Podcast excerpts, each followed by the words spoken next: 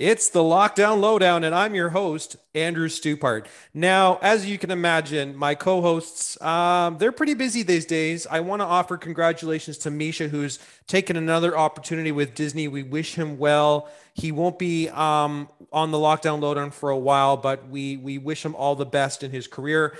Alex is getting married in a couple weeks, and he also has an eight month old daughter. So he's pretty he's pretty busy. So I'm steering the ship tonight, and I'm privileged and honored to have Mr. Shawn Whalen back with us again. How you doing, Shawn? Hey, excellent. I'm excited to chat with you again, Andrew. Amazing. And if and if these trends keep up, I think he may become the new official, unofficial co-host of the Lockdown Lowdown. We you never know. There you go. You could uh you could do better, but uh hey, don't downplay yeah. yourself, man. Don't don't hey, we don't we don't like that kind of attitude. It's just we have a can-do attitude here on the podcast. All right. So, without further ado, I wanted to do kind of a lightning round tonight. Um, as you guys know, with Misha and Alex and myself, typically we focus, we zoom in on a particular subject, which is all well and good. But tonight I'm changing things up, and and there is a theme, but we're gonna you know pick apart three different subcategories, and the theme tonight is Canada, eh? And and the very exciting thing about this is that you know it is the uh, um, Queen Elizabeth II, her um, platinum jubilee. If you can if you can comp you know imagine she has been on the throne as long as my parents my dad has been alive right? Well give or take a few years. She ascended in 1953 well the coronation was in 1953 she uh her father passed away in 52 i believe it was and so she's the longest reigning monarch in history. Charles has been sitting there patiently waiting for his entire life to ascend. You know, he's the heir apparent. And so, and so obviously there's a lot of, of, of, you know, there's a big to do around her, her 70 years on the throne. Um, on top of that, Camilla and Charles are doing a tour in Canada right now. So I do want to address number one, the subject of how relevant is the monarchy in, in modern Canadian society? Number one. Number two, staying along the topic of Canadian politics, Canadian identity, I want to talk about the Ontario election that's going to be happening on June 2nd. Um, Dougie's up for, he's the incumbent. He's up for a second term. It's projected that he may win a majority again, but Andrea Horwath and Stephen Del Duca um, are in there just, you know, ready to go and, and give him a bit of a challenge. And then number three, I want to zoom in uh, a little bit on on again looking at the Canadian identity and OHIP and kind of and kind of my criticisms around. You know, I love free healthcare. I mean, who doesn't love not paying a bill when they go to the doctor? But there's a couple things I just kind of want to point out about OHIP here in Ontario. So, Shawn, thanks again for joining us. This is going to be the lockdown lowdown lightning round. Here we go. So, um, as mentioned, Queen Elizabeth rose, uh, ascended to the crown in, uh, and had the official coronation televised. It was a huge to do back in 1953 was the official coronation. She's the longest reigning monarch. Um, at one point, the British Empire was the quote unquote empire on which the sun never sets. We're talking, you know, territory Commonwealth realms all over the world. The sun never sets on this place. And, and to me, it has that stigma of like colonialism or imperialism. And so here's my thing.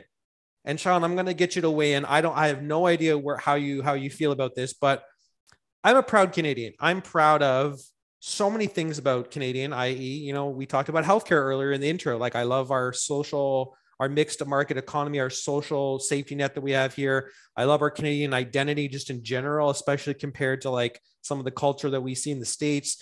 Uh, in general, I'm just I'm just you know very proud of of my identity as a Canadian.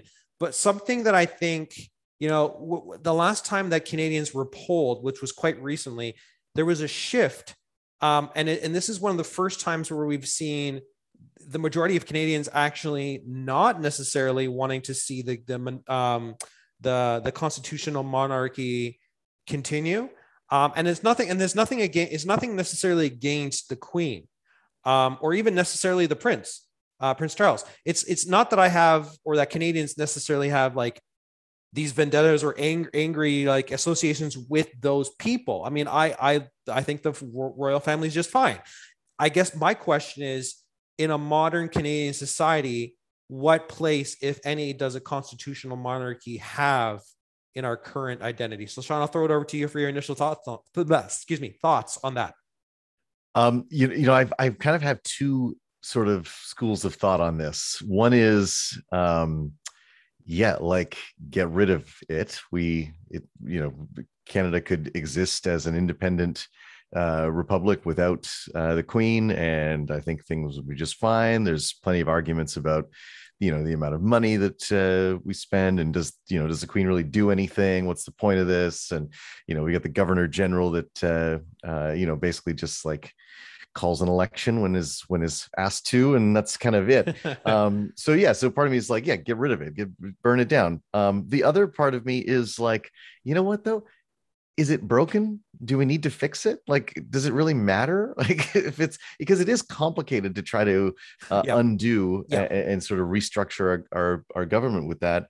And so you know maybe who cares? Maybe it's fine. And i don't know who we would put on the back of our money if we uh if we got rid of the there would uh, be a lot of printing re, uh, you know a lot of costs at the mint to reprint all those bills for sure. No and i and i have a similar mindset to you. So maybe this will be a very boring podcast because we might just smile and nod at each other but that that's fine that's totally fine and i i kind of have that same thing you know my dad is of british uh, a british ancestry he's scottish and so for me you know i have while i am proud to be a canadian and I was born in I was born in Calgary, raised in Ontario. I I I have you know grown up and lived here my entire life, and I'm as I, as I said, I have I'm proud of my Canadian Canadian identity. On the other hand, I also look to look at my roots, right? And my dad's side of the family is British, it's Scottish, and so there's a lot of history there, and so I am appreciative of my Scottish history, my British history. Um, but that said, I, I, I, there's to me, there's like a disconnect between the two uh, excuse me. And then I think even furthermore, on top of that, there's this stigma, especially now with colonialism. And and I just as much as I appreciate maybe you know one could argue that that in some ways maybe some societies did benefit from from colonialism but for the most part it's it's it's, it's really it's kind of a barbaric kind of taking over of of one's people right i mean sure, I mean, maybe they're introducing new technologies to a certain region, whatever. But at the end of the day, it's it's really a barbaric taking over of other people without without their consent. You know, like look at look at look at our look at our ind- indigenous relations and the damage that we at we and when I say we, I'm talking you know white people, and I don't want to generalize, but like look at the damage that like Canadians did well Canadians did to the Aboriginal community, and like look at the the the the all the horrific stuff that happened there and kind of that history with the residential schools and and so if you think about how many different places how many different places around the world did the british do this to and mm. i hmm. can't speak i can't speak to every single scenario because i don't have that much time to like research every single occupation that the british have had in every single territory but you have to imagine that there's probably quite a bit of resistance to this colonialism or this imperialism um, and to me it's yeah it's a little bit icky it's messy and i don't know if canada should necessarily be associated with that. I mean we've done we even even now like we, there's still uh, there's still a lot of tension with with the with the indigenous community. And you know frankly they they are owed an apology for you know even by the pope for for a lot of the stuff that the catholic church did through the residential schools. So for me i don't know if i want that that that relationship with with Britain just because of that pa- the past that they have, right? And and we've taken measures. I mean, we, there was the Confederation of 1867 where we said, "Hey, we're not a colony anymore. We want to separate ourselves." And and the British still had quite a bit of power over us. Then you you you move to I think it was the Westminster Act in 1931, I believe. We take a little bit more independence. We get our you know go forward um, a few decades later. We get our first flag, 1980, and then you have 1982, which was the final sort of act you know that we had where basically even even even then in 1982 we actually got rid of the the power that where the the British could actually make changes or amendments to our constitution. So we've gotten rid of that, and we're more or less our own sovereign, independent country. So I guess like why why like why why is it still relevant to have a figurehead um, from another country? I'm learning a few things, by the way, uh, here about. Uh, I hope I'm right. I did. Yeah, I well, did some. I did some mad Wikipediaing before I started, so I hope that I'm I'm nice. speaking the truth.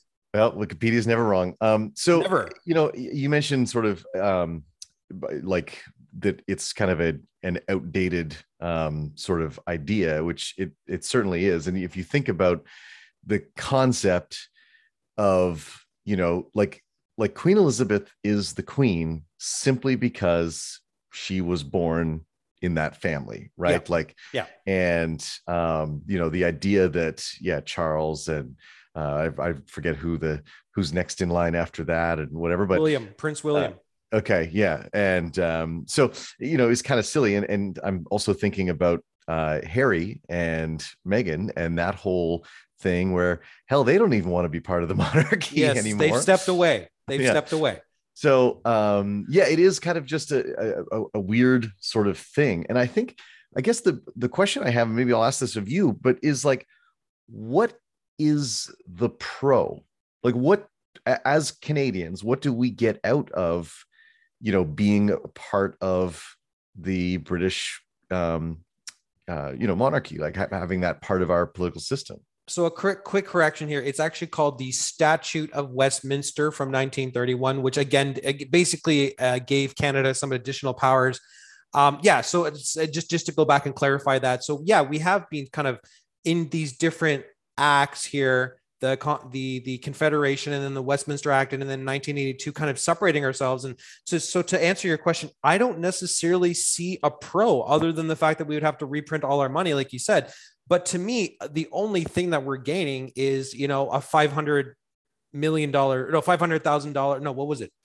Multi millions of dollars let's just put it that way in terms of a bill. We're getting a bill for a royal right. visit. That's what we're getting. So when they come so so if if if Prince William comes, um, or in this case, um, the the Duchess and and and and the Prince, Prince, um, uh, the Prince of Wales, when they when they're on their tour right now, we have to pay for their eh, security. We have to pay pay for their plane. We have to pay for their food. We have to pay for all these different measures just for them to come here and then they have to have transportation within the country and so what we're doing is we're paying a bill for these royals to come here and kind of say their you know say their piece. And I, and I understand there's a symbolic element of it and and and people have encouraged the prince um the prince of wales to kind of speak about aboriginal issues while he's here. And so and and there's obviously lots of charity work that different royals within the royal family have done in their time. So they have done quite a lot in the community in different charities of their choice.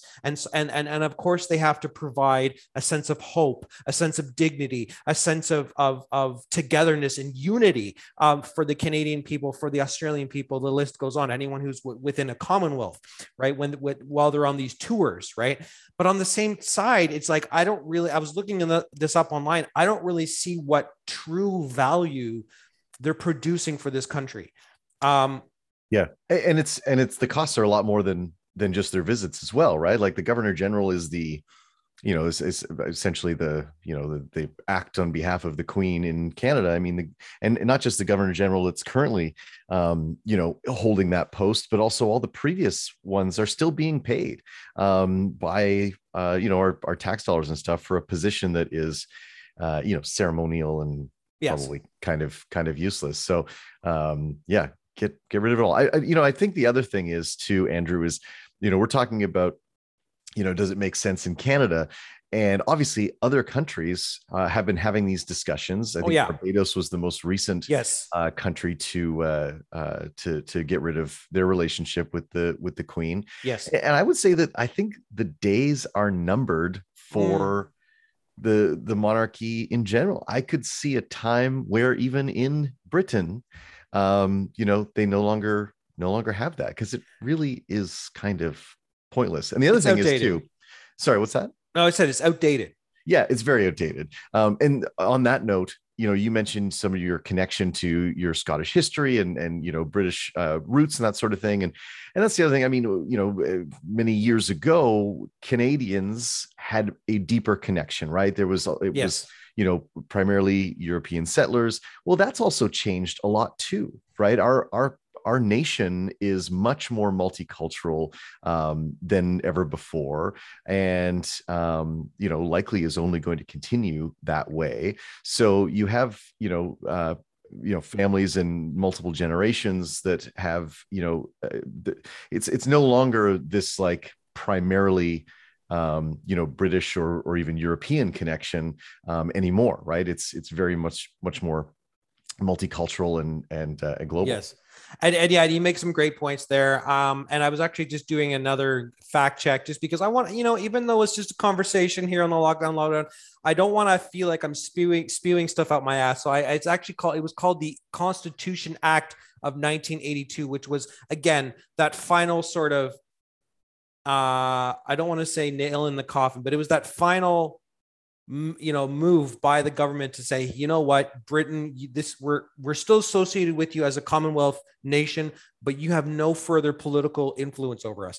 And, and i think that in itself speaks volumes right? So if if if the queen or the prince if or if the heir apparent prince charles when he does ascend and become king if he doesn't if him nor the the the uh, british parliament have any influence over canadian politics they're essentially irrelevant. Number one, it's number one. Number two, I agree with you that like as much as I re- I respect Mary Simon, I mean, I think I think Canada did very good, a very good step forward, at least symbolically, with the Aboriginal community by um, you know appointing someone who's a who's a, aboriginal or sorry i should say native whatever the proper word is these days.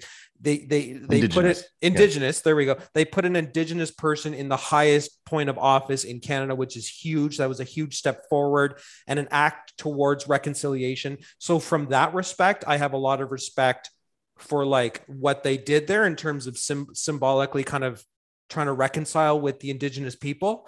Um, but I, I think it's again, it's kind of a, a, waste of money because what she's doing is symbolically saying, yes, I'm going to dissolve parliament or whatever. But really, the one who's doing everything is Justin Trudeau or whoever happens to be the prime minister or the premier or whatever it happens level mm, of hmm. government we're talking about. And so I, I, think especially now in a cost cutting time, I mean, we're, we're in a, we're in a high, high, high deficit. We're coming out of a pandemic. Um, we don't have money to spare. I think, I think, we could cut off those royal visits. We could we could save uh, maybe a million dollars or so on those royal visits. Um, and I think that if if we really dug in, there's I mean, if Barbados can do it now, mind you, their their their constitution it, it was easier for them to do it because of how their government set up. It would be a little bit more complicated for us because we're so intertwined with the with the British um, culture. But I think I think we could do it, and I and I could very likely one day see a Republic of Canada. And, and maybe um, you know maybe this is an opportunity to actually rethink other elements of our of our government and how our democracy works. Um, you know, like is there any purpose of having the Senate? You know, really, um, you know, could we uh, eliminate that? Uh, and and I don't know, I'm I'm just making stuff up yeah, now, yeah. but like, but it, I think if you know if if if Canada does at some point make the decision to you know uncouple ourselves from you know the the british monarchy uh, then i think that there's an opportunity for a larger sort of um, you know reevaluation of how our uh, our democracy works well i mean the senate's supposed to be a house of second sober thought right so i think i think the idea behind the senate is we we elect our representatives in the House of Commons, and those are our, our MPs or our MPPs, depending if it's provincial or or or federal, right? Um, and so you you you have those elected bodies, right? But then I think the Senate's now I know what you're going to say. There's there's an element Useless, of okay, well, I think it's, it's the they're people they're they're they're they're appointed, so it's like okay, yeah. there's a whole bunch of controversy controversy yeah. around how senators are appointed, how they actually get into that position. But I think for me, putting aside like how they get there i mean maybe maybe they should be elected but i but the whole idea i think is that there's two houses and the and the upper house is supposed to be that sec you're supposed to pass bills through the, the lower house into the upper house to have that like that second review before it goes up for royal assent so i think that there is a place to having a second house But to your point, I mean, in for a penny, in for a pound. And so if we're going to reevaluate the, the the constitutional monarchy, maybe we should reevaluate our entire electoral system or the, you know, not only how we call elections, our, our voting process, but even, you know, you know, Canada's government itself. Um, but again, that's that's maybe a discussion, maybe not for us, but maybe for the next generation. I mean, this is this is a very long process. So, but do we still get a long weekend in May? Like, is this yeah, right? that's I mean, I don't want to lose my long weekend. so if I have to like pledge allegiance for a couple more years to like Queen Queen Elizabeth and her great great grandmother, Queen Victoria, then maybe that's one pro for yeah. for sticking with the monarchy. So shawn i really appreciate it. This is the lightning round tonight so i'm going to move on and and what a perfect segue. You you you i don't know if that was intentional but you talked about the canadian government so i want to zoom in a little bit more to our most populous province which is the province you and i live in which is ontario. Very proud ontario and over here ontarian ontarian yeah. I'm very proud of ontarian over here even though i frequently mispronounce the name of what i'm called ontarian um, and you know what? We have an election coming up, um, June 2nd. And it's, you know, I've been watching some of the debates, reading some of the material online, and, and it's it's interesting because what's happening is we're coming out of this pandemic. We're not out of it yet, but we're coming in, we're in repair mode, right? I mean, there was two years of damage done um, with these constant shutdowns, uh, lockdowns, where businesses were opening up, shutting down, opening up, shutting down. Um, death death tolls, hospital hospitals pushed to the brink. Um, so much that that this pandemic did to negatively impact the world, Canada, and again even zooming in like Ontario. So moving on to this next subject, the Ontario election. Um, who do you think is best suited to uh, get us out of this mess and help rebuild um, the economy and rebuild the province after the pandemic. Who is best? Yeah that's a that's a that's quite a question. Uh you know I, am not sure that i even necessarily have an, uh, uh, the answer to this but um this election i think is wild in so many ways some of which you just mentioned the fact that it's coming you know after you know half of uh, doug ford's term was in the middle of a pandemic mm. and um, you know some would say that maybe this is a bit of a referendum on how he handled that um, mm. um, but it is also wild to me that uh, you know as you said the polls seem to suggest that we are uh, almost certainly going to have uh, four more Ford years, mm. and likely another majority government for uh, mm. uh, for Douglas. A- at the same time, uh, there's only about 35 to 37 percent of Ontarians that plan to vote for Doug Ford. Mm. So you know, back to the political system, like how crazy is it that you know a third of the country, or not the country, the province, a third of the province um, is likely going to vote for the PCs, and yet they are going to have a majority mm. in the uh, in the in the House, uh, which seems at, at, Queens Park, which is um, which is th- something's wrong there, right? Yeah, yeah, and I and I I think there's a couple of things here. I don't want to unpack it all tonight because I want to keep this somewhat brief. Although you guys know me by now, I'm never and nothing's ever brief when it comes out of my mouth. But to answer your question, is the first past the post system flawed 100%? Do we need electoral reform in this country 100%?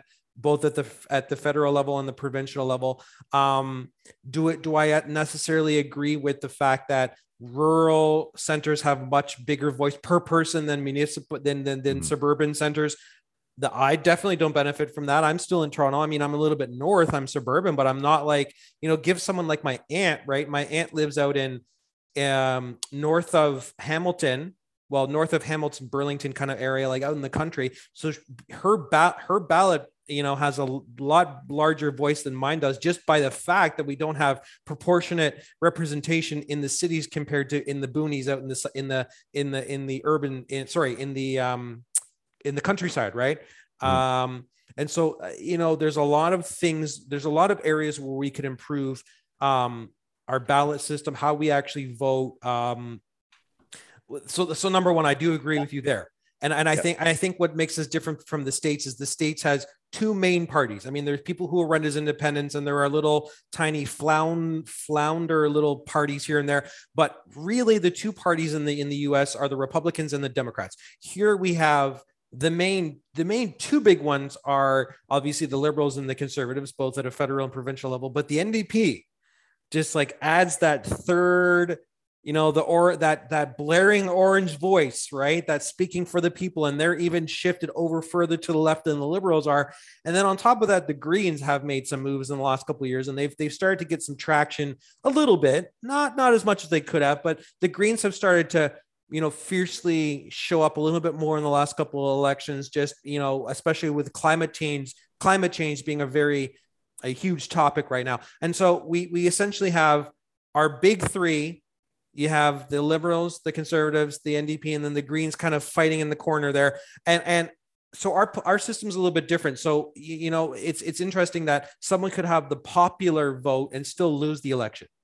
Um, yeah, I um, mean, or or yeah, which which is what happened with uh, you know, you mentioned American politics. I mean, that's what happened in 2016 as well. Like Hillary Clinton won far more votes, millions more votes than uh, than Donald Trump did, but but Trump you know was the president. He's ele- um, the electoral college. Yeah, yeah, and yeah. it's the same. You know, that's the same. Uh, you know, it's a, the the same issue. Like in, so, in my riding, um, I'm in uh, Toronto Danforth riding, and it is a sea of orange uh, oh, yeah. lawn signs oh, yes. all around here. Yes. Yeah. It's a big, very safe NDP um, uh, uh, uh, riding here. And so, and, you know, regardless of who I uh, vote for, um, and this is the case eh, not just in my riding but anywhere um, regardless of who i vote for if i don't vote for the person who wins in my riding my vote is essentially meaningless it's not quite meaningless because there's some funding that's attached to percentage of vote and whatever but blah blah but uh, but yeah basically if i don't vote for the winner then my vote doesn't it doesn't shape parliament in you know, in any like yeah. meaningful way. True. And, this is true. Yeah, yeah, which which is a problem. And yeah, I mean, there's there there are um I believe Canada at this point is one of the few um like, you know, developed countries that still has this I would say broken electoral system. Yeah. yeah. Um and uh and I also I mean when Justin Trudeau was elected I forget when, but uh, a couple of elections ago, at least, uh, you know, one of his promises was that that it would be the last first past the post election. Mm. Um, well, that was a lie because mm. uh, we've had um, others uh, since then. And so, I mean, that would have been at the federal level, but I also think that, you know, I would imagine that that would only spur, you know, kind of uh, trickle down um, uh, you know reform at uh, at the provincial and possibly municipal level um, as well. Yeah. And you know what? I, I could go, we could do a whole other podcast on this because I, as I said, I agree with you. First past the post is flawed. Um, and, and you make a good point that like, let's say like previously when I lived at Yonge and Eglinton with my lovely, uh, fiance at the time, that, that, I mean, Yonge and Eglinton and anywhere, you know, south going down into the downtown core and a lot of that surrounding area, central Toronto is a red stronghold. It is a liberal stronghold. So to your point, if I vote for anyone but the liberals, it's kind of like it's almost as if I'm spoiling my ballot just because it's statistically it's very improbable that a lot of those like central Toronto strongholds would have anyone except for a liberal. Or for your I actually used to live on the Danforth and I actually had the esteemed pleasure and honor um, of voting for Jack Layton at the federal level in 2011 when he formed the the uh, leader of the opposition um, shortly before he passed away. So I was honored and humbled to vote for such an amazing guy. And that was, and, and you're right. At, at, you know, the the Danforth is a sea of orange. To, so to your point, if you're trying to shake things up and vote conservative with our current system, your vote's going to be basically thrown out the window because you know there are there's there, there are those certain you know areas, especially in Toronto, where it's like they are strongholds for one party or another. So I, I don't want to I don't want to go too much into electoral reform because that's not really what I'm here. Well, sorry, go ahead. To, go ahead. No, just to, to, come back to your original question about you know who should be leading the the the country, which is a, a fair question, or not the country, the province. Um, the you know the the biggest province. I think forty percent of the GDP is uh, um, driven by Ontario, um, so it's a pretty big deal. But yeah, like I, I, you know, Doug Ford is almost certainly going to be reelected. Um, you know, the polls are pretty pretty set on that. Um, should he be? Uh, what has he done? In fact, it's interesting that his whole like campaign is a lot about here's what we're going to get done. Here's the things that I'm going to do. Vote for Doug Ford, and I promise you this, this, this, and this. Okay, well, you've had four years with a majority, and I understand pandemic. Sure, that obviously, you know, a few things probably uh, got pushed to the back burner since March 2020. But nonetheless, um, it's interesting that he's really not campaigning on his record. Like it's it's um, you know it's a uh, I again I obviously coming at this from a a left lean, but nonetheless, a lot of the things he's he's done have been not good. I mean, he you know there was that whole thing early on when he cut uh, autism funding and all the parents are upset about that. Mm. um, there you know there's the license plates that you can't see at night. There's uh, you know he promised buck a beer and that really didn't happen. Actually the only thing doug ford has done is put a weed shop on on every store i mean and make it, are you are you criticizing that or no, i'm kidding well it's funny because and like I don't understand what Doug Ford's obsession is with alcohol and uh, marijuana because he doesn't um he doesn't smoke or drink like it seems like why is he constantly pushing that but anyway so there's that so doug ford i'm not a fan in case you can't uh, can't tell i think he's an absolute uh terrible terrible um uh premier uh andrea horwath i think I, I think she would probably make a pretty good premier. She seems like at least um, a human uh, being. She's like empathetic and like that's what it was. I don't think that about uh, bully Doug Ford. Um, now that said, she won't. Like, uh, there's just no way that she's going to uh, uh, to win, and I think that she's probably been in that role long enough. Might be time for a new face there. And then Stephen Del Duca. Um, you know, I, I I don't think he has done a very good job of sort of breaking through, and I don't think people really know him or what he's about.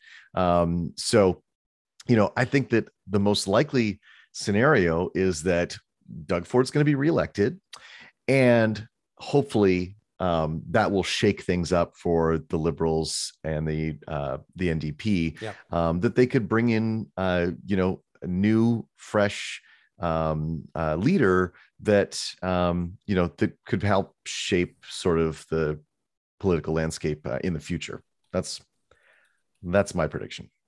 You know what? And he makes some fair points there. I mean, I'm I mean I consider myself a centrist, and and as and I I'll always come back to this um because something I'll say to Alex is that not necessarily his influence, but I think maybe a little maybe a little bit of his influence from having spoken to Alex, who is a little bit he's center leaning right.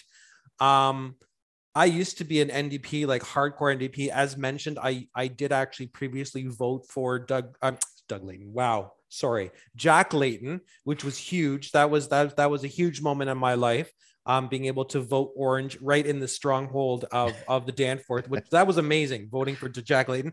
And I, and I, and in my twenties, I was, I was very much a left leaner, but I think now that I've gotten into my thirties, they say, as you get a little bit older, you get a little bit more conservative, which is not true for everybody, but I think I've gotten to that point where I would consider myself kind of center. And, and I, so here's my thing. Number one, I agree that like maybe Doug Ford doesn't have like the longest possible list of of accomplishments. At the same time, you did mention and and rightfully so that maybe some of those things fell off his radar because he was trying to manage a pandemic. And and I think one of the things that I have to give, one of the things I have to say about Doug Ford. Um, even though I wasn't a huge fan of his to begin with in 2018, there was some controversy there, especially with him cutting down the members of, of City Hall from 42 uh, councilors down to 25. A lot of people really didn't like the fact that he invoked like the Emergencies Act or whatever. No, the, the sorry, the not, not notwithstanding clause. Yeah. So he used the notwithstanding clause, which is supposed to be reserved for like emergencies, and he kind of was a dick about it and like used it in a in a circumstance that wasn't really necessarily an emergency, just to like try and get back at some people potentially that he had vendettas against yeah. in city in city hall. So there was a little bit of controversy. But what I'll say, Shawn, is that I think he did the best he could to balance public safety and the economy during the pandemic. And not everyone's going to agree with me. A lot of people will shake their heads and say that either Trudeau at the federal level or Dougie at the provincial level could have done the X, Y, and Z differently. But I think when you have in your hands um, advice on one side from a chief medical officer who has to consider the health and safety of you know 10 14 15 million Ontario, ontarians versus small businesses either thriving or die, dying. Um, that was a lot of pressure on him, and I think that despite a couple, you know, fault, you know, missteps here and there, I think overall he did a pretty damn good job leading this province through the pandemic and making those tough decisions.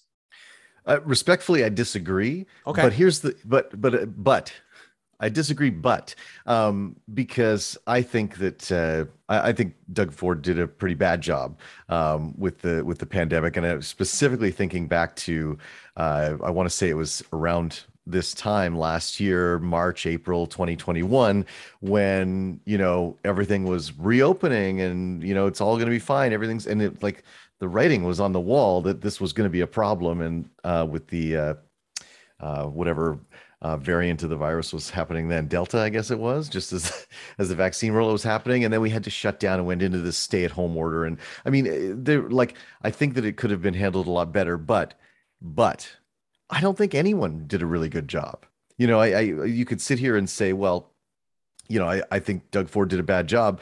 Um, but who did a good one? Like what other premier um, yeah. in in Canada um, ha- handled it better? And so I think you know, you might have a point that uh, um, uh, that he did okay, and and I think that Doug, especially in the early days of the pandemic, did a really good job of just kind of getting out of the way and just doing what the scientists and the doctors and the people that have dedicated their lives to studying, you know, epidemiology and infectious diseases, and just taking their advice and yeah, uh, and yeah. doing it. And and so, uh, were there missteps? Yes, absolutely. Um, and it's always easy to look back and and uh, and do that. But um, you know, yeah, it, I, I don't think he did a great job, but I'm not sure that anybody did a great job. Maybe and, and, maybe next pandemic we'll we'll get it uh, get it right. And you know what? I for, first of all, I hope that we don't have to ever cross this bridge again for a while. And well, and I think monkeypox now. We got... I mean monkeypox. let's not even go there. Well, that's a whole other. right. I don't. I don't even want to speculate on monkeypox right now. Um, yeah. the good thing about monkeypox, though, just on the brief aside, is that you have to have very close contact with someone, which is which is different. The the with with with COVID, it's a very much. It's it's yeah. a, a, lot easier to spread. Anyways, I don't want to even go down that road. I won't go down that rabbit hole right now. I th- and I think the other thing is like you can never un- you can never say what would Stephen Del Duca or mm-hmm. Andre Horwath, yeah. Horwath do because they, they didn't have to go through this. So I think one point that I'm trying to make is even if you and you and I agree, like yeah, there was some missteps or whatever. Yes, I agree that he did get out of the way. He did allow the the medical professionals to to do their work, and I think and I and I, I think like there's no basis of comparison because this is, this is an unprecedented unprecedented event in Ontario and you know Canada world history. So it's like we were in uncharted territory, and I think that you know he was trying to do his best to navigate it. But I, th- I think what I yeah. what I want to what I want to bring to the table now is like the alternatives, and and you're probably going to cut me down, and I maybe you and this is a good thing because this is, this is what the you know this is a you know the lockdown lowdown. So feel free to cut into me, Shawn. But um, but you know, look at Kathleen Wynne. She she was you know in the last election she was still you know living in in in the in the sh- not the shadow, but he she was she was i'm trying to think of the proper word uh, the metaphor here but she had to like live down like the her predecessor dalton mcguinty after that after that mm. scandal the gas yeah. plant scandal in in uh, oakville and mississauga and the billion dollar price tag to cancel those those um those uh, gas, gas plants, plants, and, yeah. and, and and and the and the you know Ontario taxpayers having to you know, foot the bill for these cancellations. And even though she wasn't directly responsible for that. She was not the premier at the time. It was Dalton McGuinty. She had to live in that shadow. She had to live with the the ghosts of his of his uh, of that of his past doings there, um, Dalton McGuinty, right? And so she, even though she had a majority, I think a couple majorities in a row, and the Liberals were thriving. The last election, man, like pardon my French, she shit the bed and like they lost provincial. That sorry, they lost official party status, which is huge, yeah. huge. So the liberals. So I'm going to go to two points, and then I'll I'll I'll, I'll throw the frisbee back to you for for to rebuttal here. But number one, the liberals have so much trust that they need to regain. And I think it's going to be a couple of elections before they can get back into the place they had when they had a majority um, uh, a few a few um, governments ago. Um, because with that, that was one of the biggest upsets in the Ontario's history, seeing it go from a thriving government under Kathleen Wynne, and then in that final election, she was basically begging just to get reelected in her riding. And so she and she she admitted I was watching the archival footage on from TVO, and she admitted defeat weeks before the election even was was you know the votes even started coming in. And so I, I think that the the liberals have you know after that that that huge downfall in 2018 where they lost party status they have to really do a lot of work to gain the trust of the ontario people again. And stephen del duca has the odds stacked against him number one. And then if you look at andrea horwath number two, I'm gonna I'll give my sense on her, my two cents on her, and then I'll throw it back to you. Andrea Horwath, I respect her. I, I think she's well spoken. I think she's respectful. I think as a human being, like when I see her on TV, she's like most for the most part, she's collected, and I could see her being like a kick-ass leader. Um, two things that I'm going to say why I don't think that will work. Number one, you have to look at 1990 the bob rae days and i know that's 32 years ago but i just think that was that was the i think the one and only time correct me if i'm wrong that the ndp has been in power in uh, in in ontario. And man like that guy just came in at the wrong time during a recession and he put a really bad kind of taste in people's mouths for the ndp in the election. And then we saw you know um oh my god mike harris take the reins. So we went from a majority NDP over to a majority PC mm-hmm. party in 1995 with Mike Harrison. Man, that did the NDP, the, the Ontario NDP under Bob Rae put a bad taste taste in people's mouths, especially teachers who were forced to take paid time off because of the uh, the Rae days, and I'm sure you can appreciate that as a teacher yourself. So, I, so that's number my number one criticism of uh, you know they have that track record even 30 years ago of of not doing a great job when they were when they were in power in Ontario, the the the NDP, and then even now, I mean, we're coming out of this pandemic, and what do the NDP like to do? Spend, spend, spend. And my heart goes out because I, you know, I have a cousin who works with people with autism. I have another cousin whose whose wife is a personal support worker. I have a, another cousin who's a nurse. So for Christ's sake, if there's one person who who appreciates you know and a lot of friends like even like yourself who are teachers right so if there's one person who appreciates social services i do but from the bottom of my heart the problem shawn is that you know like a corporation you know, you know really the province is a corporation and the corporation the province of ontario has debts and if we continue to run a deficit and a larger and larger and larger deficit, it's going to be our children and our children's children who are footing that bill. So, all that fucking mouthful said, I'm going to throw it back to you for your rebuttal.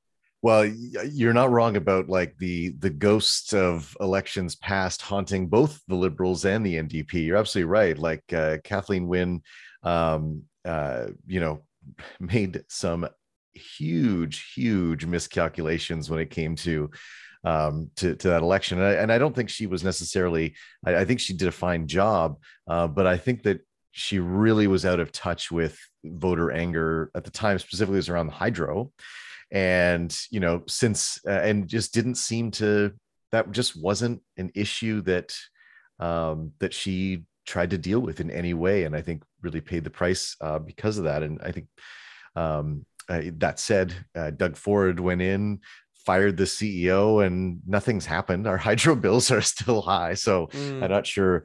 Um, uh, that he's done anything uh, meaningful there.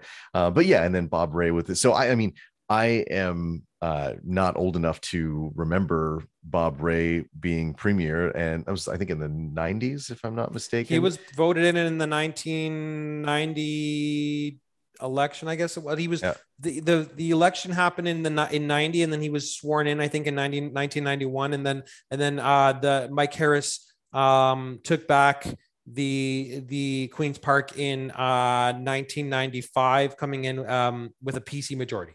Mm-hmm. Okay, so so yeah, so all that is before before I was of voting age. So I, you know, I, I, don't remember any of that stuff. But it's interesting because I had a conversation with my father, um, you know, about a week ago, and uh, he went off on this like tangent about he'll never vote for the NDP because of Bob Rae, and it's like, well, first of all, as we just said, that was a long, long time ago. Um, but yet that is still like for, you know, Ontarians that are, you know, whatever, 50, 60, 70 uh, years old that remember uh, the, the Bob Rae years. Um, that's still, that's still fresh. That's still, um, you know, a, a, a, thorn in, in their side. Um, so yeah, we'll see what happens there. Um, uh, I, I had another thought and I can't remember what it was. So that's okay, man. So um, I guess I guess there was one other thing that I wanted to say just before we wrap up our election component. Um, again, I don't think anyone's perfect. I, I think Doug is very flawed, and I think he, there's a lot of ways that he can improve. Um, I think for me, there's a couple more things I'll say. Number one, I think you know, for me coming out of the pandemic, I want to see a sense of continuity. And so for me, I know that sounds like a cheap like cop out, but I think for me, it makes sense to keep the same party in power just so we and, and have it at a majority at that so we can easily work with the same people as we get ourselves out of this giant hole that the pandemic has dug us into number one no pun intended doug, doug, dug yeah, us dug us into. and, and and in the number number two um you know don't get me wrong. I i love socialized medicine.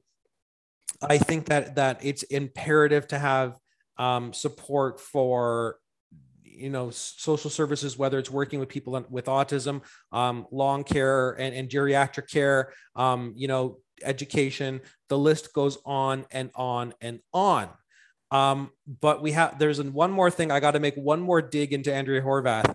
uh, last year no not last year sorry last election 2018 four years ago she made she made a billion dollar error in her cost um, plat- in her costing of her platform. Now, if you understand this, that we have to have a reserve fund um, in in the province. Every province has to have, have a reserve fund in case something happens and there's an unexpected cost. Kind of like when you're budgeting for your household and you're well, oh, I didn't know I was going to have to have emergency dental surgery or that my kid's field trip was going to cost whatever. You have to have an emer- you have to you have to have a fund, right? A, a reserve fund right and she had that as an inve- as as as uh revenue as revenue as yeah. opposed to having it as debt. It's actually debt because it's money off the books that you're putting in a reserve fund. So she made a billion dollar costing error. Do I want a premier of a province that uh, can't do math? well, I don't imagine it was her that did that, but nonetheless, uh, she's the face of the party and and owns it. And uh, yeah, it, that would have been an, an embarrassing mistake for uh, uh, for anybody to make. You, you know, you said this a little earlier about you know coming out of the pandemic and you know maybe what you want is a government that's you know more fiscally uh, conservative uh, as opposed to a a spend and tax um, NDP or whatever it may be. But I'm not sure that that's actually accurate. I feel like that's kind of like almost at this point just kind of like a like an urban myth that the uh, that the PCs are are more fiscally um, you know, responsible. Doug Ford's campaign promises have been like he's announced like something like ten billion dollars worth of campaign promises just in the last you know few weeks uh, since since the election launched. Um, you know, currently Ontario is headed for another you know um, deficit growing um, you know, year this year. And obviously with the pandemic, everything's a little crazy, but nonetheless, um, you know, Doug Doug Ford's time in office has been a lot of spending money, and I would say a lot of wasting money. Um, I'm thinking about canceling the wind turbines, um, the uh, uh, the yeah the license plate waste of, of time and money um, you know there, there have been sort of all these like things where um, you know the conservatives have I think wasted a lot of our a lot of our tax dollars. So I'm not sure that that is actually a fair argument looking at the facts and looking at at the record, but I could be wrong. Um, uh, one other thing I want to mention that is I find incredibly interesting and telling is that Doug Ford and his MPs are not participating in any sort of like interviews, debates. Like I believe Doug did a debate last week, but it was he was required to do that debate. Anything that's optional, they're not doing. They're not answering questions. They're not talking to reporters. They're not none of that stuff. And you know, why is that? Why is the government that is trying to be reelected deciding, making a very calculated decision that it's better for them to say nothing than it is for them to open their mouth or answer um, or answer questions. Um, I, I, think that that's uh, really disappointing. No, and that's and that's fair. And so I, I, I will I will not disagree with you there, and that I think that you know politicians should be a little bit more transparent and, and be able to like you know g- you know be in the hot seat in front of the press, and so that that's definitely a, a flaw um, in in the way that he, that him and his MPs are approaching the election. Um, I, at the end of the day, and I and I also want to you know acknowledge what you said about yes, like the spending of of the conservatives has been a little bit greater in, in the last little while, and obviously you know we have to look at the pandemic as an anomaly because you know we were trying to bail out big businesses big and small in whatever way we could oh, yeah. um now so so but um Sorry, on that note, like I mean, de- like like that's the other thing. Like you you're talking about like deficit, like but like deficits are not necessarily a bad thing. Like a government should um, you know, when times are tough or when times are uncertain, that's kind of the job of government is to sort of steady that ship. And that often means borrowing and spending money on, you know, infrastructure and uh, social programs or whatever it may be um, to sort of keep the economy sort of chugging along. And that's, that's, that happens at, you know, at every level. And and so I'm so I'm not criticizing Doug Ford's spending um, on that stuff necessarily. Although I don't think we need a new highway going through the green belt. That seems like a real waste of money. But um, you know, like, uh, but it is not like a deficit is not inherently a bad thing. Um, and you know, paying for that, um, you know, borrowing to be able to spend money and keep the economy moving along, um, you know, is is important. Yeah, and I mean, so I think this is actually a, a perfect way to do, you know, to kind of bridge over to our third and final topic. Because again, it in in my spirit, in my core, I am like an NDPer. The reason that uh, you know, the reason deep, that deep, deep down, deep, deep, deep down. down. No, because as I said, like I be, I don't like this the this system that they have in the states. It's like it's the strongest survive and the weakest die system, where they don't, you know, you have to you, unless you have like well, I guess it used to be called Obamacare. I don't know what's called now, but unless you have some sort of like medical insurance, like you're pretty much screwed in the States. Like you are screwed if you need a major surgery in the States and you're not insured, like you're fucked. At least here we have like, you know, emergency surgeries and and and ne- surgeries that are like medically necessary are covered. Um, uh, you know, if there's emergency dental care, you know, that has to be done in a hospital, that's covered. Uh, visits to the doctors are covered. If you need medication while you're in the hospital, that's covered. Um, and so I would I would not trade that for anything. I know that we're paying higher taxes, and a lot of people a lot of people bitch and complain about their income taxes or whatever you know the HST or whatever. But I'm I'm okay with it because I would and you know I would always prefer a mixed market economy that has where we do have a sense of capitalism, but we have a social safety net that's huge, and that that takes that's a big investment. I mean whether whether it's federal or provincial, it you know it's a huge investment in in uh, you know uh, healthcare, for example, um, and, and, social programs, schools, whatever. Um, I guess uh, it's it's really tough because uh, I have reservations around you know building out new programs when we're already in a huge amount of debt again whether that's you know federally or provincially building out additional new programs when we have this much of a deficit, this much debt, I think is irresponsible. Um, but on the other hand, I guess I'm just I'm just I'm super conflicted about it because like I guess Well, for me for me like I want that fiscal responsibility right now both at the federal and provincial level. Like I want fiscal responsibility.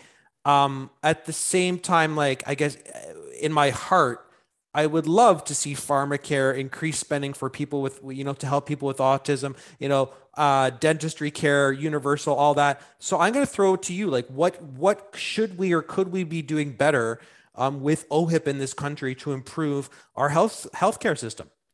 Well, I just did a quick Google um, to see, but uh, to have a baby in the United States, the average cost without complications, so just like a nice, easy breezy childbirth, of course, they're all easy, right? Um, you know, is ten thousand eight hundred dollars.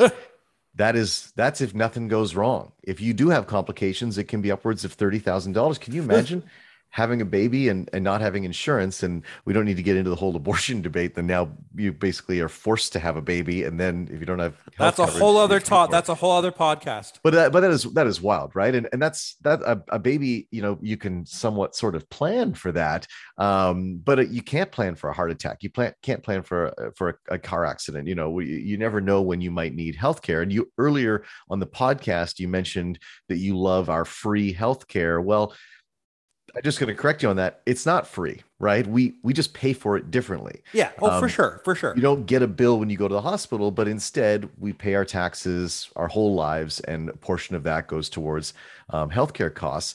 And by doing it that way, we actually keep costs down, right? It it would cost more um, uh, if we're not sort of pooling our our money and stuff uh, together. yeah and sorry and I, I and one thing i'll say i will correct myself there because you did you did it's not free it's free in the sense that you don't you don't have to think about going to the uh, uh, you know to the doctor's office and paying a bill because what we're doing is instead of an individual being responsible for his or her you know health costs we're all making each other respond we're all responsible for the well-being of ourselves as a nation is Mm, what I guess. Yes, and I think that um, my opinion is on a, f- a pharmacare program, uh, dental care, um, eye, eye care, like all that stuff. Yes, like public, all of that, and just add it to the OHIP bill um, because.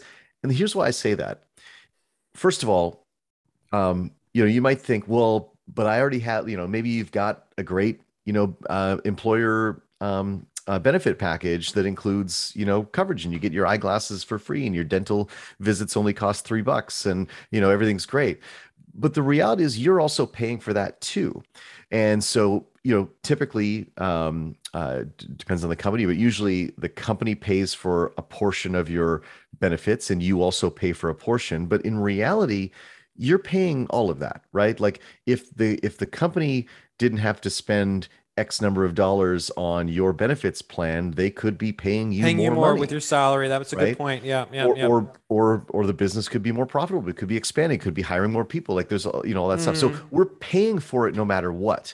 Um, Mm. So I like the idea of taking insurance, the insurance companies out of it, and um, you know, and making it a, a um, a subsidized you know social program like like uh, like OHIP is. So that's my take. I say yes, all of those things should be covered because you know why is it why is it okay that we pay for someone who you know gets uh, gets drunk and falls down a set of stairs and breaks their arm you know that uh, they go to the hospital they get a free cast and you know not not free you know what i mean? Um yet i could have a toothache through no fault of my own and uh, you know if i don't have medical coverage then i've got to pay for that out of out of pocket yeah, yeah, um you know yeah. it's if it's healthcare i think it should just be healthcare Yes. and oral care i mean dental care um, is one of the things as well that like is connected to so many other things Yes. like a, a problem with your oral health um, can really lead to other medical issues as well so again by that token if you're not dealing with those oral care issues um, then it could end up costing us as a you know as a tax-paying nation Yes. more money in the long run because of these other problems down the road so i think that on the like let's just be you know be kind to everybody and make sure that we all can get health care as a right um, regardless of whether it's in our mouths or, or elsewhere in our body um, and then i think that the mathematics of it probably are actually like work out pretty good in our favor. I don't I'm have any gonna- to I'm gonna-. I'm gonna- That's just I'm my gonna- opinion. I'm going to call it because there's no point in me even rebutting because I actually agree. So uh, here's my thing. Ah, it's very complicated. So so again, just looking at the general idea of fiscal responsibility. Um, I, right now, in you know, I in the last couple elections, I have voted with my pocketbook and I have voted blue. You know, for the for the PCs um, whether it's the conservatives at the federal level, the Conservative Party of Canada, or the or the Ontario PC Party. I my my my vote is going to be going, you know, is going to be blue, um, um, just from a fiscal point of view. But when I when I think of, when I think about what we need as a society, as I have mentioned in previously in the podcast, you know, I have a an aunt who's a retired nurse. I have her daughter, my cousin, is a nurse. I have another cousin who's wife is a personal support worker. I have another cousin who works with people with autism. So for me, I get it. And and I and it's one of those things like where it's it's not really a luxury, it's just really a necessity of life. Like, you know, whether it's again, you know, getting that cast on your arm and not having to worry about paying a bill for for for the for your hospital visit. I think it's probably on par with again, you know, getting your teeth cleaned and making sure that you get x-rays on your teeth to make sure that you don't get like some horrible disease that's going to like rot out your mouth or or one that really gets me is like i'm looking at you and you're looking at me and what are we both what do we have in common glasses and We're like gorgeous. Oh, we're- glasses. we're- yes. well not only are we both fucking gorgeous young men um whose whose wives are lucky to be married to us um but on top of that it's it's you know eye care. I mean i i can't think of any profession where where you don't need to see like any any anything that in order to contribute to the society it's pretty it's a pretty fair assumption that you need to see. Yeah. um so i would rank eye care at the same level as dental care because chewing and eating and and and and and seeing i think are all pretty fucking necessary parts of being a human being. And then the one other thing is like i have a couple conditions where i need medication.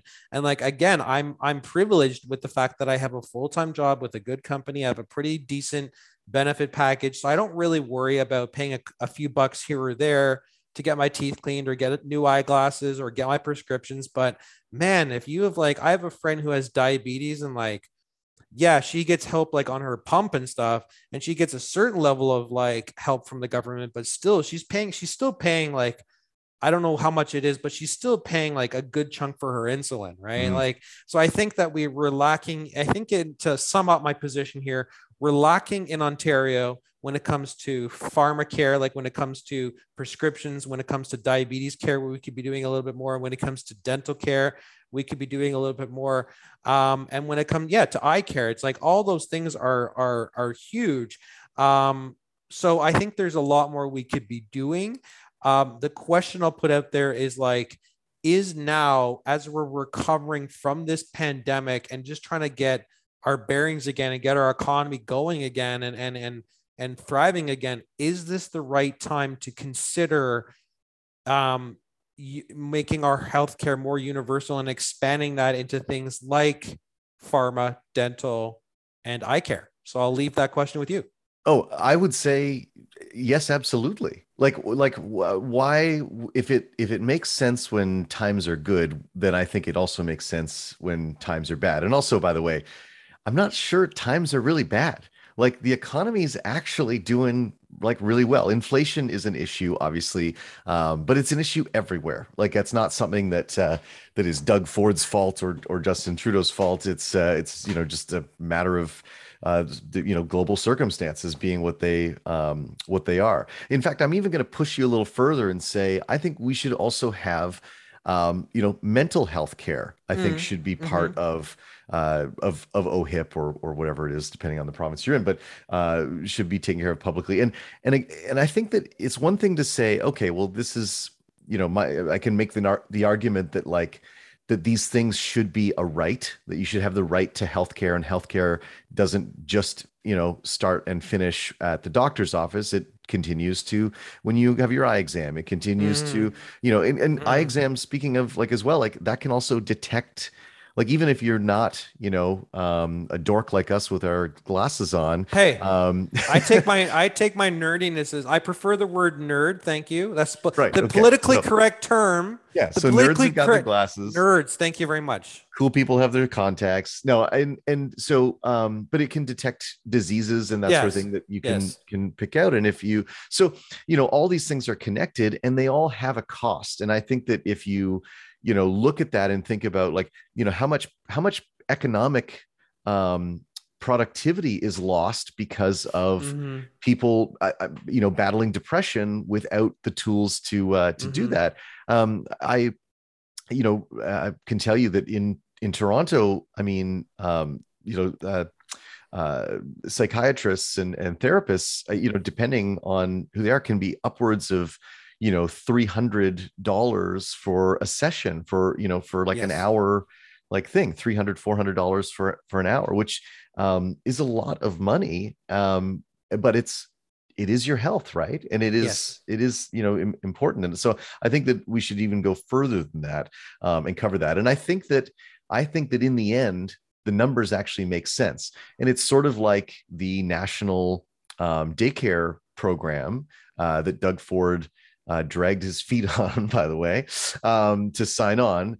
And, you know, you can look at that and say, well, that's a lot of money. I mean, we're talking, you know, many, many millions and billions of dollars that uh, the federal government, the provincial governments are are putting towards this this national daycare program to get costs down in every province except for Quebec, because Quebec already has cheap daycare. But um, you know, and you could say, well, that's a lot of money. Should we really be spending that? Whatever. Well, the economics work because so many more, usually women, are staying home and not putting their kids in daycare, which means they're Mhm. not, you know, entering the workforce because Mhm. at, for them, it's like you know daycare in, in in toronto in particular you know can be two to three thousand bucks you know a month easily Mhm. so then it's like well why like why am i going to work if my paycheck is mostly then just going to daycare i could just stay home spend more time with my kids and that's what that's what Mhm. happens a lot so you know they've done the math and by having a, an affordable daycare program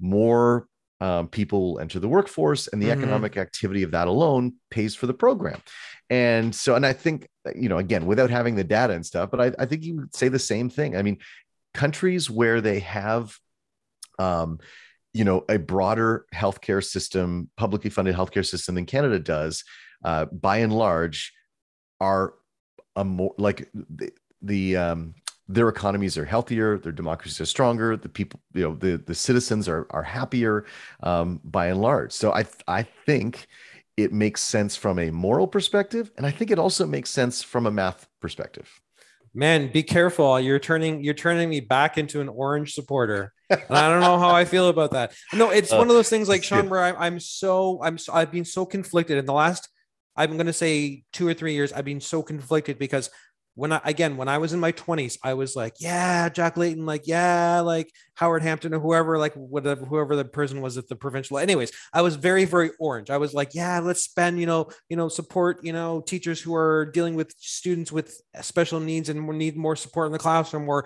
let you know let's get prescriptions covered for more young people whatever like i was always very pro that and i i think in the back of my head like i'm always going back back to that calculator in the back of my head and talking about the real costs and like the real like debt crisis that canada and, and ontario is in. Um and, and it's for me it's that balancing act of morality and like let's give everyone an equal chance and and give healthcare to everybody who deserves it um and and expand that versus okay so who's going to be servicing this debt in 20 years? So for me it's like that it's Yeah. it's a balancing act. And and and and one th- one last thing I'll, that I'll say is that the the the PCs of Ontario as well as the the the the PCs at the federal uh, sorry the conservatives of Canada at the federal level they can they have gradually shifted a little bit more center compared to where they were before. Um both you know and i'm going to say that from a social pro- progressive progressive stance as well. You know if you go back to like even go back to andrew Scheer he was very you know we're talking federal here he was pretty homophobic Um, but when we when we look at like the shift now in the what what would be traditionally known as conser- the conservatives in, in Canada, they they're very much they're kind of on par with like the Democratic Party in the states. Correct me if I'm wrong.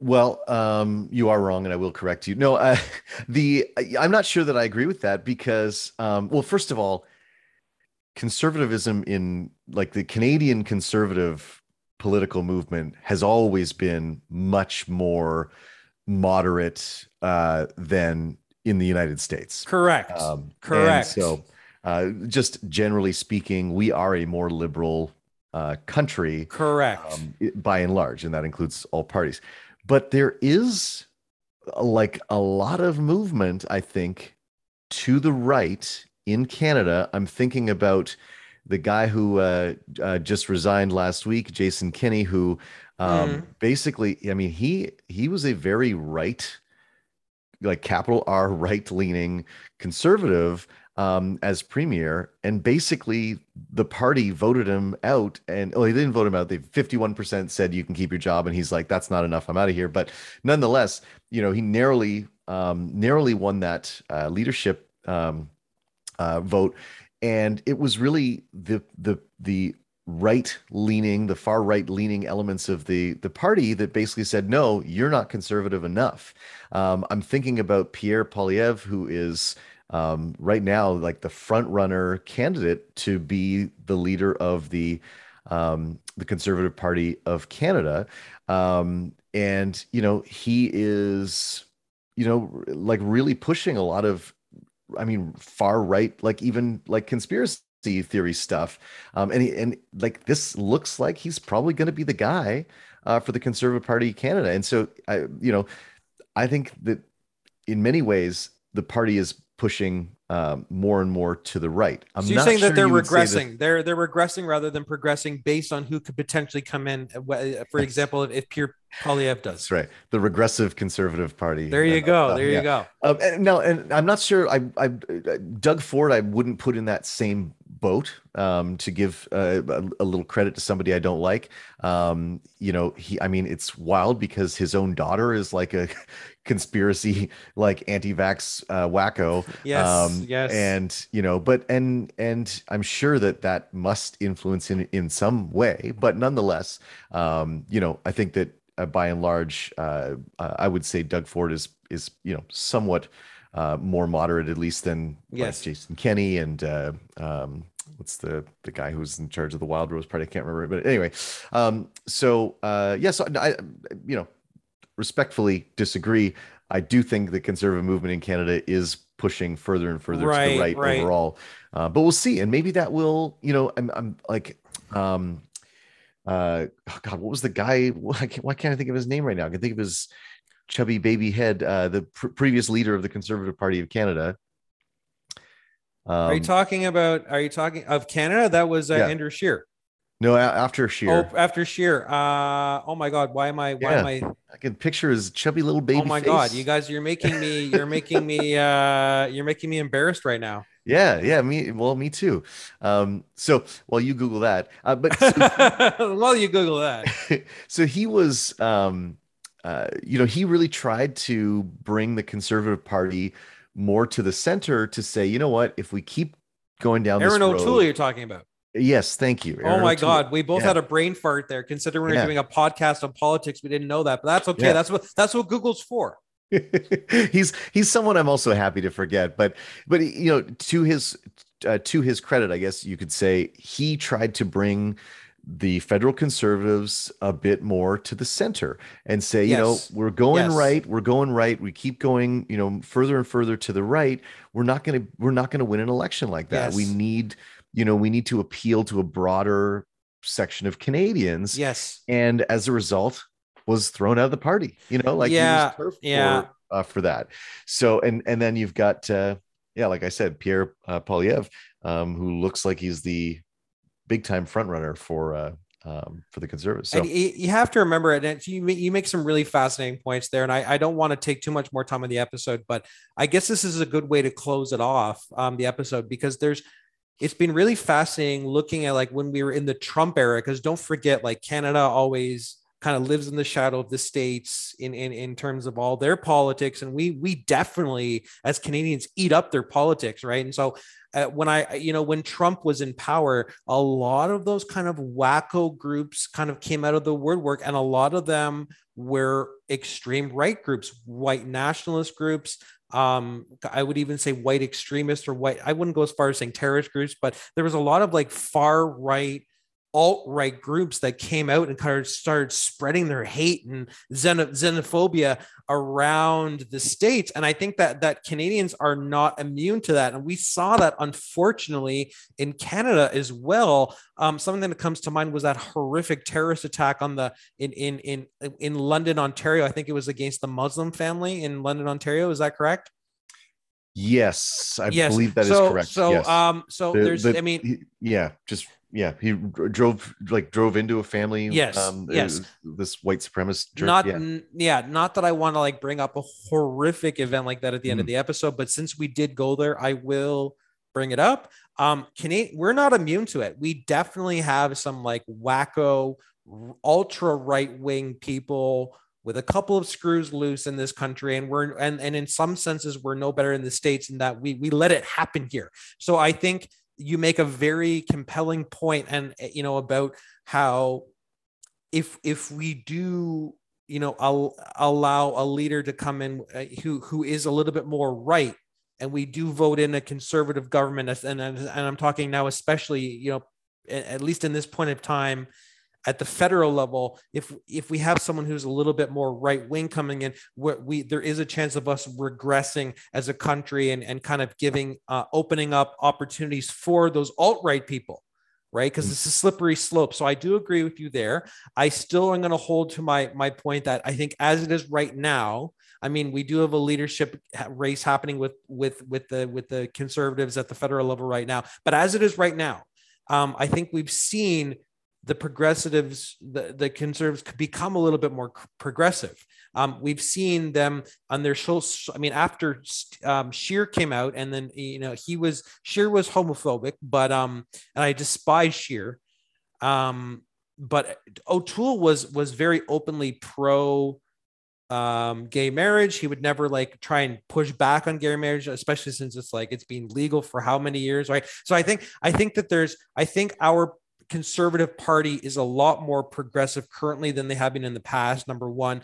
And then number two you have to remember that there's you know the the the the conservative party wasn't even formed until until the early 2000s there actually used to be a split on the right. And so you had these different mm-hmm. parties. You had the alliance party um, with Steve, with with um, which was a little bit more right, kind of blending and coming merging in with the P, with the pro- progressive conservatives of Canada to to merge to become.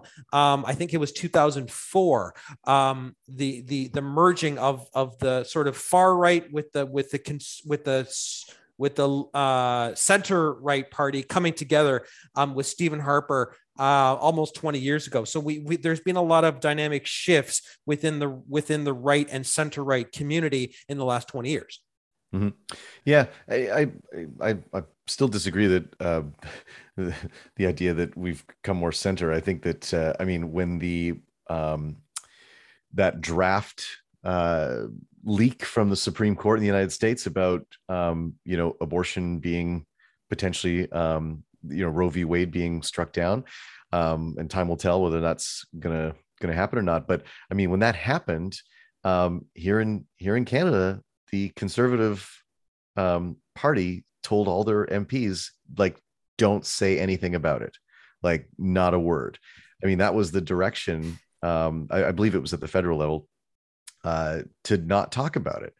Um, so, I mean, that's concerning. I mean, um, as a as someone who's you know pro-choice and and thinks that uh, um, uh, first of all that white men should not be deciding what women um, mm-hmm. do with their bodies but uh, mm-hmm. you know besides that point i mean so those those elements are are still there and and to your point erin o'toole uh, was very clear that he was um, you know had no interest in opening the abortion debate in canada um, but members of his, of his, party didn't like that, and yeah, uh, yeah. you know that's part of part of why he's he's not there anymore. I mean, the guy was trying to bring the conservatives to a more broad base, to a more moderate mm. um, uh, uh, place, and uh, and and they kicked him out. So um, yeah, but you know, back to current election, uh, I don't know who I'm voting for. I interesting. You can probably tell it's probably not going to be Dougie. Yeah, yeah, yeah, um, yeah. But uh, but yeah, there's and I I don't think there are a lot of really good good choices right now. Yeah, yeah. This has been fascinating, and yeah, and I and I just want to you know. I'm gonna have to. I have to really sit down and think. Like, I think. I think right now, for me, it is going to be a Doug Ford on the ballot for me, and I'm going to reelect our our incumbent here in in North York, who happens to be, um, you know, PC. Um, I am I am going to say that no matter what, there is a sh- there's definitely a shift happening, and and as we've seen coming out of the Trump era and into the Biden era in the states, that we've seen again a lot of a lot of political shifts, a lot of political divides in in Canada and in the states, um, polarized politics, especially in the states, but also in Canada as well. Um, you're people you're seeing people on the left and the, the, on the far left as well as the far right like you know colliding with each other. We've seen a lot of a lot a lot of divisive politics um recently. Um and so I, I think we're living in a very interesting time. And and and and you know who knows? Maybe if if someone like Pierre Poilievre at, at the federal uh, is elected, maybe we will see that shift for conservatives to go back to more traditional conservatism, um, fiscally and and uh, socially. So I, I don't know what the future is going to store uh, has in store. But for me, at the provincial level, um, I just I'm going to vote with what I know, which is Doug Ford. Um, I know he's flawed. I know that there's a lot of things that he could have done better. But I just I feel like given the alternatives, given like the track record that you know, given what happened with the liberals in the last election, uh, given their track record in the last in the, with the last couple of premiers, um, I just I just think it's I think that the one way to go right now is blue.